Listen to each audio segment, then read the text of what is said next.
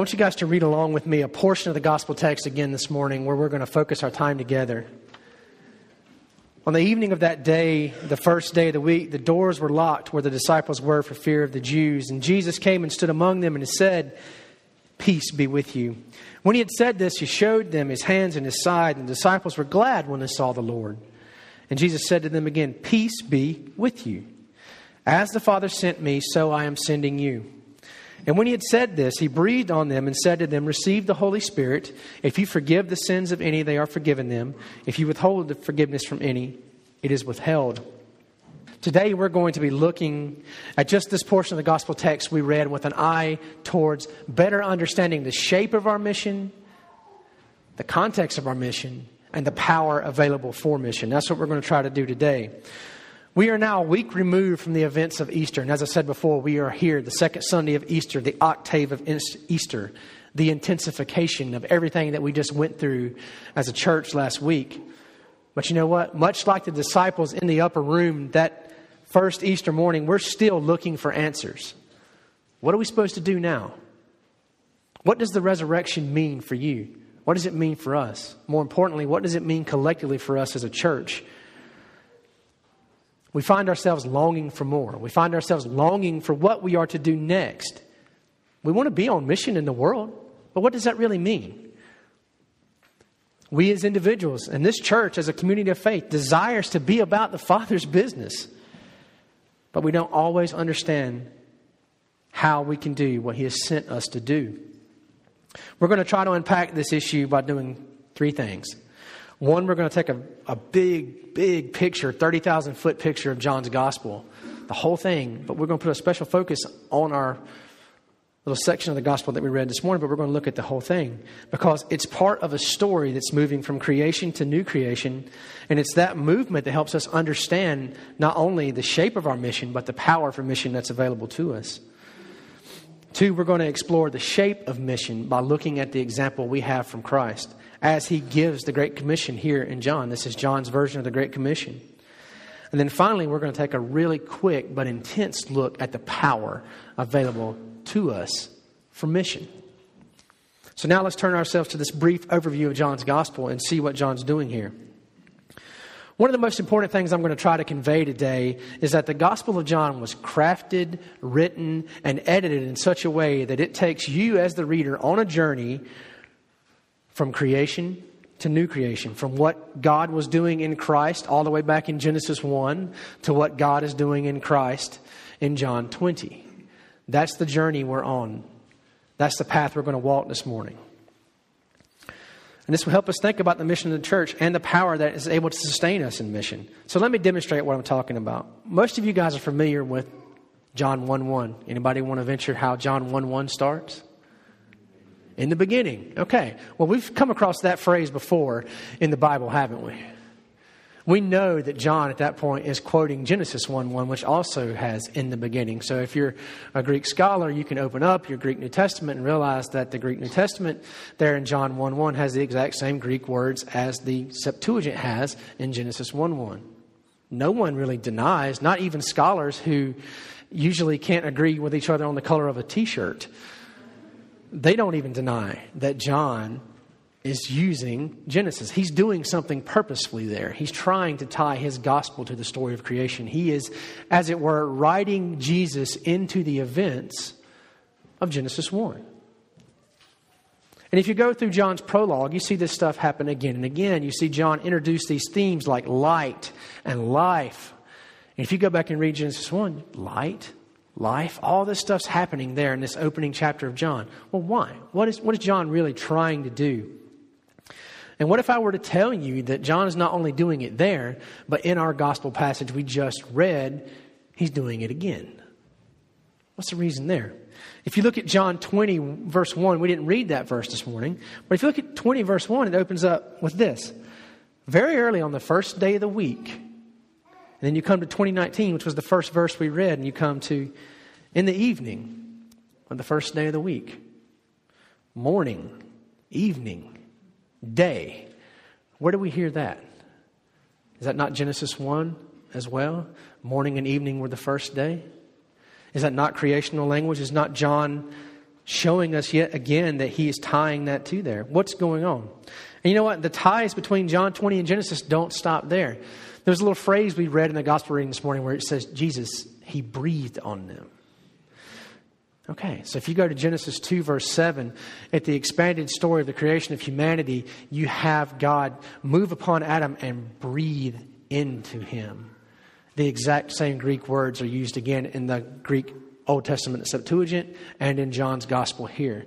And just like the first readers of this gospel would have made no mistake when they heard in the beginning, when they heard he breathed on them and all of a sudden they became alive and he gave them mission, it would not have been missed on those first readers. They would have heard exactly what John is trying to tell on them is tied directly to that creation of Adam given in Genesis 2.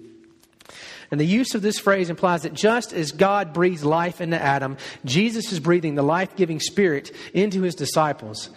God made Adam alive for his work, and Jesus is making his disciples alive for their work. So, this connection between John 20 and Genesis is just as strong as the ones we find in John 1 and Genesis 1. In fact, these two chapters function as an inclusio. And that's a really fancy way to talk about a literary device that means bookends. So it just begins and ends the book in the same way. It's tied together. Because we're supposed to read this gospel as going from creation to new creation. We had Jesus involved in creation now, thanks to John's gospel in John 1. And then you come to Genesis 20. Well, what's going on? You've got creation language being used again, but it's a new day. It's the first day of a new week. As the Orthodox theologians will say, it's the first day of the new creation, the eighth day. That mystical eighth day that they all talked about in their works. You'll find that. Jesus' involvement in creation takes us to his involvement in the new creation. Time doesn't permit me to do a full and expansive walk through all of John's gospel. I wish I had a week to spend with you, and I could. I can point you in the right direction. Uh, noted New Testament scholar Tom Wright has written substantially about the ties between John and Genesis in his magisterial work, The Resurrection of the Son of God. If you've got a spare time to read 750 pages, I recommend it to you. He points out that several themes are at work across the entire gospel that demonstrate John's heavy use of creational language. But the strongest one is Wright's presentation of the seven signs from John's gospel as a restating of the seven days of creation. And again, we can't unpack these all, but you have Jesus, he comes to the wedding in Cana and turns water into wine, and that corresponds to the Spirit hovering over the waters in creation. You fast forward all the way to Good Friday, which is the sixth day of the week, and there in Jesus' persecution, there in Jesus' presentation to Pilate, you have Pilate have this throwaway phrase that's really not a throwaway phrase at all. He says, Behold the man. Behold the man, which is appropriate for the sixth day of creation because it's on that day that God forged and made and created Adam. And Pilate is saying, Behold, Adam in the garden. Making the right decision rather than the wrong one. Behold the man. And then, of course, on the seventh day, what does Jesus do? He rests in the tomb because it's the Sabbath and that's what God does. And so you come to that point of this restating of these seven days of this, of this tie and you come to this point to where he is making this gospel proclamation, making this missional statement to his disciples As the Father sent me, so I send you. It's the beginning of new creation. As we look closer at the shape of the mission that Christ gave to his disciples, you have this little ragtag group of followers gathered in this pathetic little upper room in terror. The doors are locked because they feared that the Jewish leaders who had just been instrumental in Jesus' trial and death would now turn their gaze upon them and see them persecuted, if not killed. It was a logical fear, it was a legitimate fear. But then suddenly Jesus appears in this room and greets them with a customary greeting of peace be with you. A greeting that perseveres in Judaism, Christianity, and Islam even today in that region of the world. The greeting it's always there. His first call to peace, however, is not enough, and he pronounces it upon them again. And he adds at this point, As the Father sent me, so I send you. And with these words, John gives us his take on the Great Commission.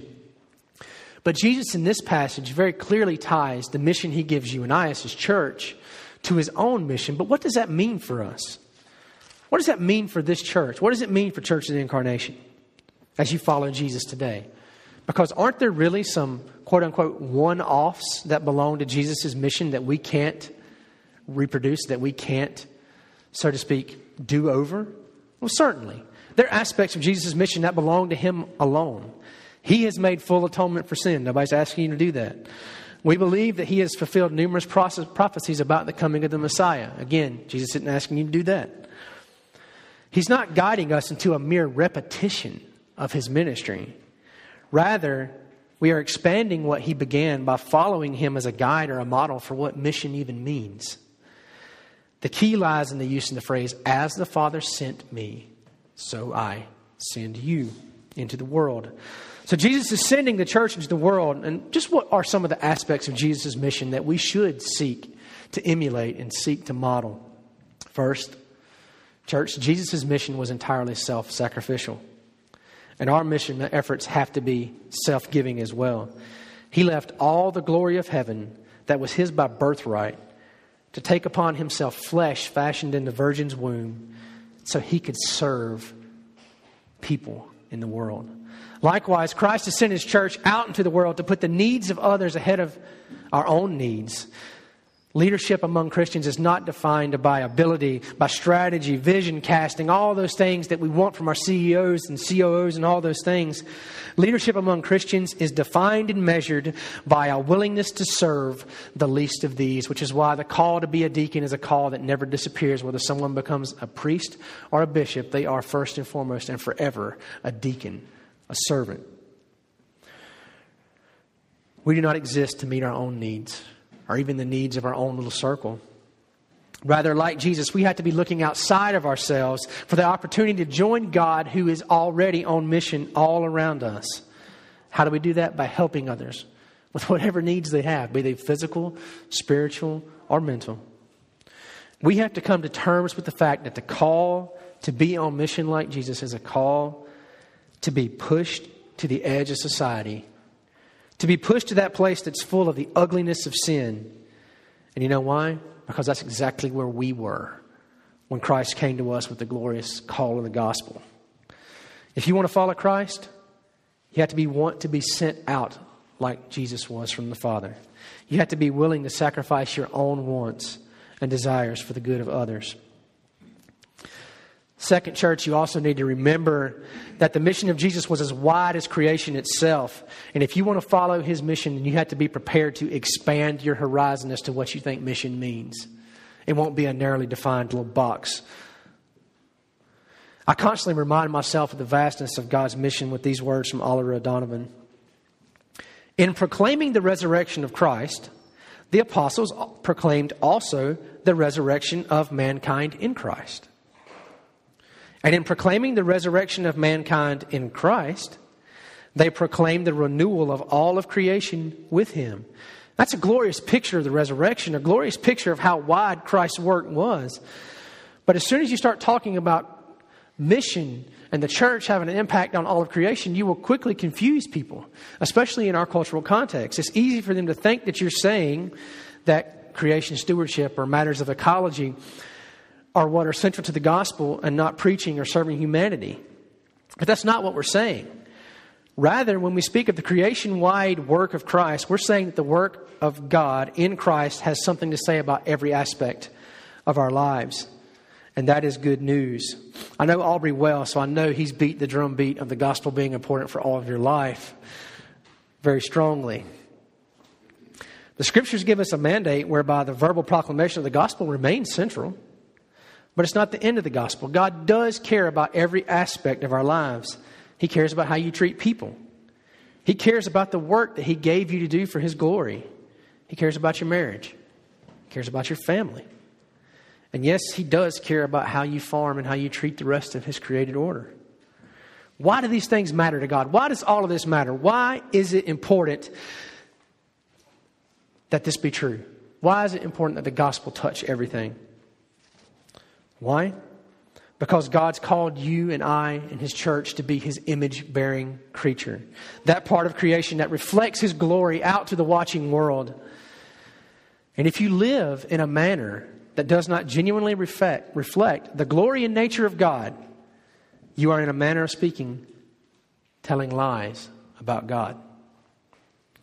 And that's something we should want to avoid at all costs. So, as we think about the shape of the church's mission, it's vital to keep in mind that God is concerned with every aspect of our lives, not just our private interior spirituality. And finally, we need to remember that the shape of Jesus' mission was intensely relational and personal. As we see Jesus' own mission in John's gospel, we see a Jesus, we see a man that had a deep and vital relationship with other people. And these relationships often moved him to act. So often in the New Testament, especially in the Gospels, you have this, this idea of Jesus being moved, and it's, it's the word actually means his stomach hurt. He was moved in, in the compassion center of his body, moved to act by his relationships that he had with people. I think this is most clearly seen with Lazarus, Martha, and Mary. This was no surface level friendship. These were Jesus' real and true friends. He loved them cared for them in both his humanity and his divinity. And it was from this deep bond of friendship that Jesus wept for the death of his friend. And this relationship moved Jesus to act on behalf of Lazarus. Love remains a great motivator. The kind of relationship that we see Jesus modeling can serve as a guidepost for you and I. The call to be on mission is a call to be in relationship with others. You will never have a context for authentic missional efforts unless you're willing to risk being generally vulnerable with other people in friendship. I think about it like this. You know, I, I, live in I live in Durham, North Carolina, and to have any kind of idea of, of what Durham and Chapel Hill is like, if you could imagine Berkeley, California, picked up and moved to North Carolina, you have this enormous thing area that it's 20 years ahead of the curve in terms of everywhere else in North Carolina of what society is like. So we live in a neighborhood that's full of what I would call post Christians. They don't have any need for the gospel. They have no need for anything like that. They don't know of their own need before God. And so, what do my neighbors need?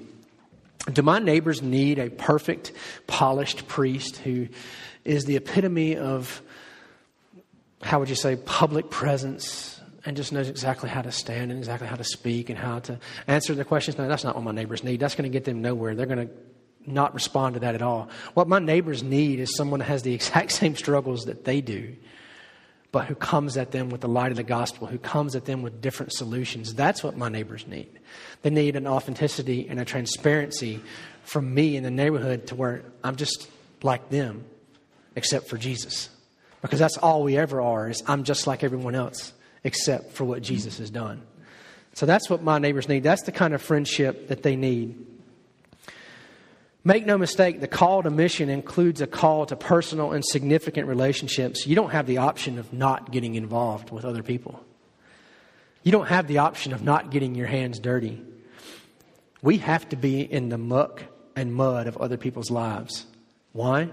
Because we follow a king who was born in the mud and muck of a stable. Why else follow him? Well, the call to be like Christ on mission is intense. It's a heavy call, but it's a life giving call. How are we supposed to approach this mission? Where do you find the power to sustain you in this? Thankfully, the answer is the power necessary for mission doesn't come from you, doesn't come from me. It comes from the power of Christ's resurrection at work in us. Our text today describes Jesus as breathing on his disciples and giving them the Holy Spirit. And we already noted earlier that John's hearkening back to Genesis 2 with these choice of words, but this creational language is key to you understanding the power available for mission to you. The expanded story of humanity's creation given to us in Genesis 2 presents the breath of God as the very source of life for Adam. It is this breath from God that enables Adam to undertake his priestly calling of tilling and keeping the garden. Well, the same premise holds true for Jesus' disciples as they're getting ready to embark on their priestly duty in the world. They are dead without the gift of the Spirit. You and I are dead without the gift of the Spirit. The work that Christ has given them and thus given us to do is so hard, so important, that we cannot undertake it with our own power. Like Adam in the garden, this task requires the life giving Spirit of God being breathed upon us. And that's just what Jesus gives them. God always supplies the power necessary for any tasks that He asks you to do. We shouldn't be surprised by this at all. Think about this. When Moses felt inadequate for the task, God gave him what he needed both in Aaron as a compatriot and in direct friendship with God. In Matthew's gospel, you have this great command to go and make disciples in all the world. And something that's often left off from that Great Commission is the fact that it's preceded by a declaration whereby Jesus says, All authority in heaven and on earth has been given unto me, therefore go. That therefore is significant. The only reason he gives the Great Commission is because all power in the entire universe has been given to me. In the present tense. It's not something we're waiting for, in the present tense. And therefore, go, make disciples. That kind of power is available and at work. Luke's command to go and bear witness in, in Judea and Jerusalem and Samaria and other parts of the earth is followed by a full outpouring of the Spirit at Pentecost. When God asks something extraordinary of His people, He supplies extraordinary power for the task.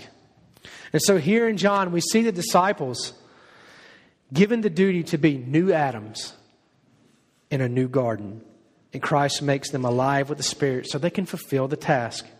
And this power remains available for you and I today. And the availability of this power is the big takeaway from the day for you. If you've been baptized into Christ's death and resurrection by believing upon his finished work, then the same spirit that was given to the disciples is at work at you, conforming you to the image of Christ in a lifelong endeavor that we call sanctification. And as you are called of God to undertake your missional tasks, no matter the shape of those tasks, the Spirit is there to strengthen you and move you forward in service. God's called you to do the things you're supposed to do. And there are things that only you can do, God in you can do. There are things you are supposed to do for Him. And He's also supplied the power necessary for you to complete those tasks and callings. So I strongly urge you to approach God in prayer and ask Him to make this powerful mission very real in your life. Because you cannot reflect the image of Christ properly to a watching world if the Spirit of Christ is not at work in you. Lean into that power. Lean into that. I want to close with these words from Tom Wright, who reminds us of the vastness of the task for mission set before us. He closes out one of his books, I believe it's uh, Surprised by Hope, with this. He says, I hope I've said enough to make it clear that the mission of the church is nothing more nor less than the outworking in the power of the Spirit of Jesus' bodily resurrection and thus the anticipation of the time when God will fill the earth with his glory, transform the old heavens and earth into the new, and raise his children from the dead to populate and rule over the redeemed world he has made. With such a task before us, friends, we should ever be thankful for the gift of the Spirit to empower us to serve Christ on mission. In the name of the Father, the Son, and the Holy Spirit. Amen.